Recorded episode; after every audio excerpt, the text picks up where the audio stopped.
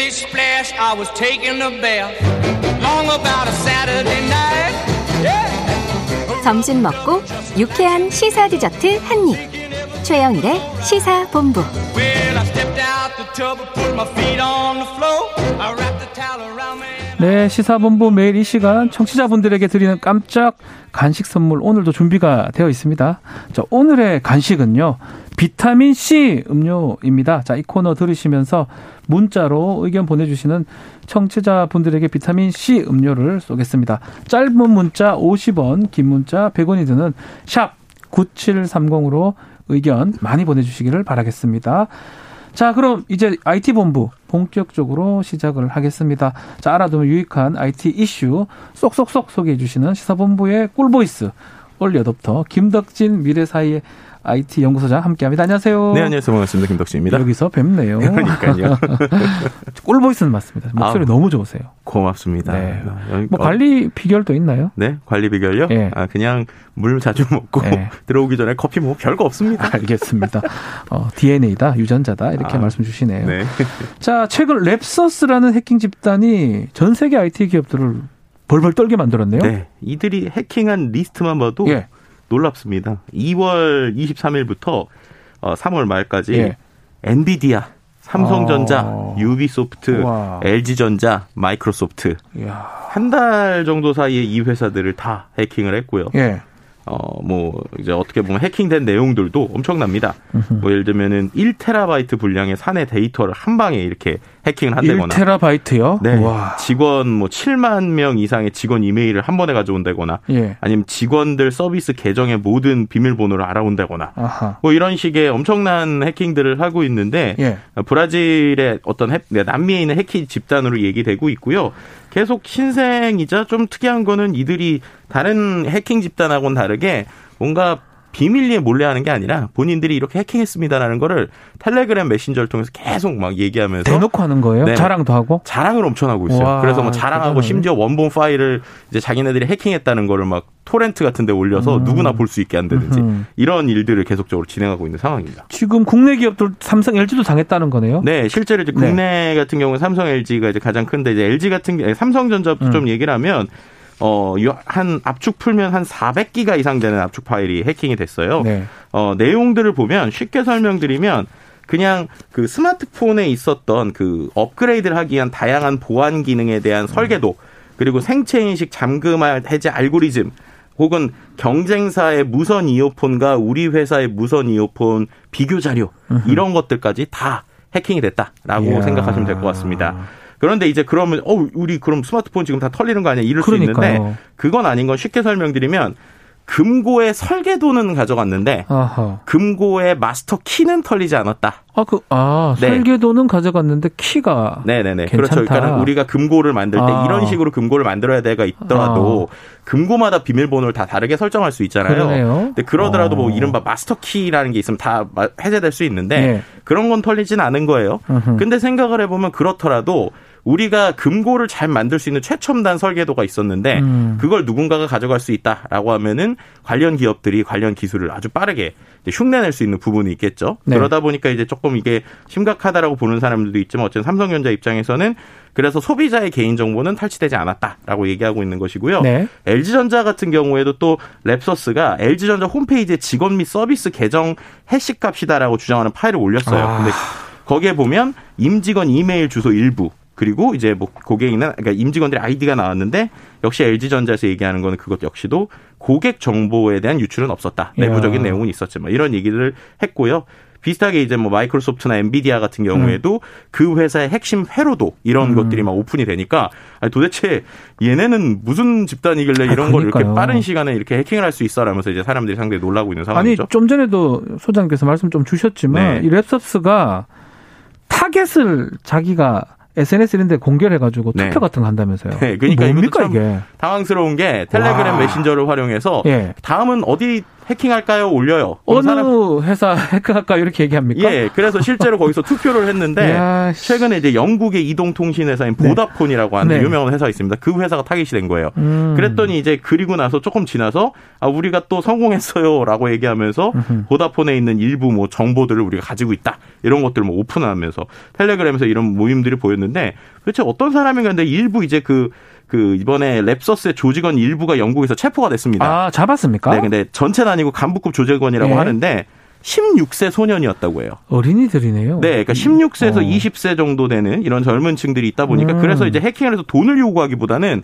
계속적으로 우리가 이런 걸 했다는 걸 홍보하고 알리고 막 이런 쪽이었고요. 근데 이들이 체포됐다고 활동 중단에 영향을 미치지 않을 것으로 보이는 거는 텔레그램 아까 말씀드렸던 그 방에 예. 약 4만 7천 명 정도의 회원이 존재한다고 해요. 아. 그리고 그들이 이른바 이제 모방 범죄나 아니면 본거지들이 있다 보니까 음흠. 이런 것들이 이렇게 해킹해서 좀 위험할 수 있다. 뭐 이런 것들 볼 수 있는 거죠. 자, 요것도 이거 뭐 방송에 알려줄 수 있는 만큼 알려주십시오. 어떤 식으로 해킹을 합니까? 이게 뭐 알려줄 수 있을 만큼 알려줄 그럴 필요가 없는 게요. 아, 예.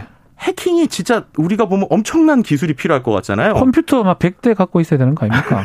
100대, 1000대, 만대 있어야 네. 될것 같지만 되게 오히려 열린 건 허무할 정도였습니다. 어떻게 하는, 아, 하죠, 하죠? 아, 네, 어떻게 했냐면요. 이런 네. 거예요. 그냥 비밀번호를 자기들이 그 내부 직원인 채 고객센터에 전화해서 어, 비밀번호 잊어먹은 좀 알려주실래요? 이런 식의 접근을 했다는 거예요. 그러니까 사람의 접근을 한 겁니다. 네?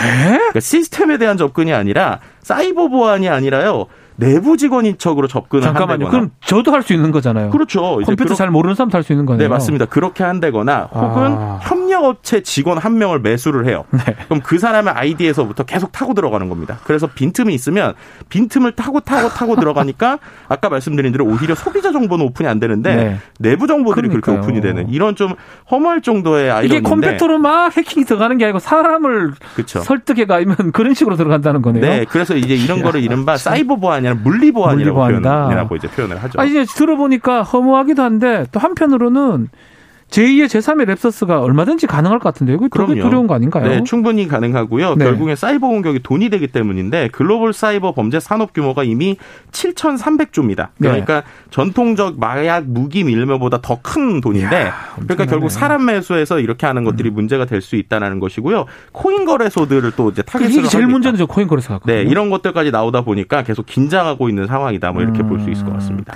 그러니까 결국은 내부 직원들을 매수하거나 지금 말씀처럼 네. 내부 직원인 것인 행동하면서 해킹하는 이런 수법이라고 하는데 네. 이것도 막을 방법이 없을까요? 그러니까 지금 그래서 전 세계적으로 이 방식 이제 보안의 방식이 좀 바뀌고 있는데 예전에 네. 정말 시스템적으로 잘 막자였는데 음흠. 그것보다는 우리가 믿을 사람 하나 없다라는 키워드들이 나오고 있어요. 그래서 아. 제로 트러스트라고 하는 정책들이 나오고 있는데 아무도 안 믿는다. 그렇죠. zero trust. 네, 그렇게 네. 되다 보니까 그게 제일 좋은 방법이 음. 요즘에 줌 같은 게 많아지 니까 네.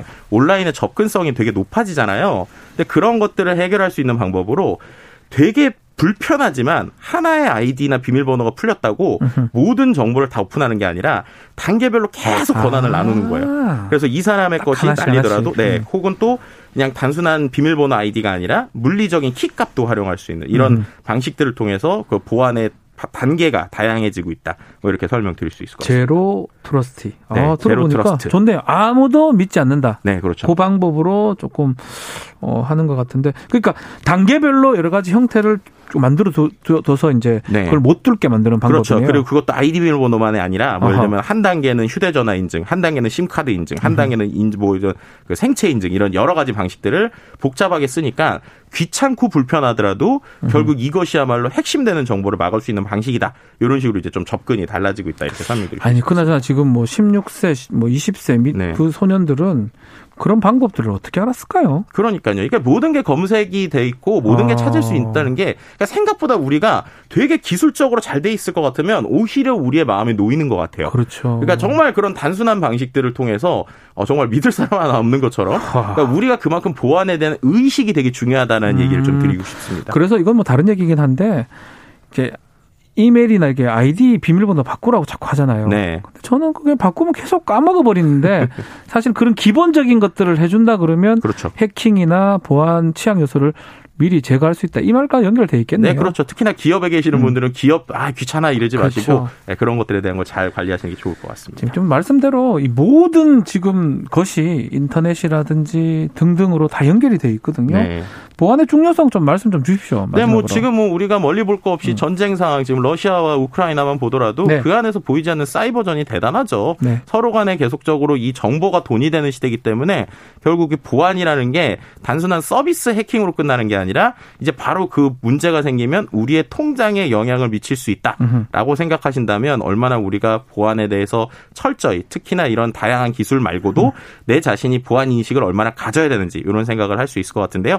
말씀해 주신 것처럼 비밀번호 바꾸는 것들 귀찮아하지 마시고 그거에서부터 시작이다 이렇게 얘기 드릴 수 있을 것 같습니다. 아, 근데 너무 많이 바꾸다 보니까 네. 제가 저도 비밀번호를 여러 가지 패턴이 있긴 한데 네. 항상 열번씩 눌러봐야 됩니다. 그래서 그런 것 때문에 힘들긴 한데 어쨌든 간에 뭐 전쟁이나 지금 전체 상황도 지금 사이버가 네. 되고 있고요. 사회나 경제, 문화 모두 연결되어 있기 때문에 네. 그런 의식이 반드시 필요하다라는 네. 말씀을 전해 드리겠습니다. 자, KBS 1라디오 최영일의 시사본부 김덕진 미래사회 IT연구소장과 또 IT본부 함께했습니다. 오늘 말씀 감사합니다. 네, 감사합니다. 자, 3584님, 대형 화물차 운행합니다. 요즘 기름값 때문에 많이 힘드네요. 방송 재밌고 유익하게 잘 듣고 있습니다. 라고 글 주셨습니다. 자, 간식 당첨자 먼저 발표를 좀 드리겠습니다. 3584님 지금, 또 5405님, 8804님, 또 3805님, 0926님, 3300님, 어, 간식 비타민 음료 드리도록 하겠습니다. 최영일의 시사본부 저는 대신 진행을 맡은 변호사 박지훈이고요. 자, 오늘 준비한 소식은 여기까지입니다. 저는 내일 낮 12시 20분에 다시 여러분들을 찾아뵙겠습니다. 감사합니다.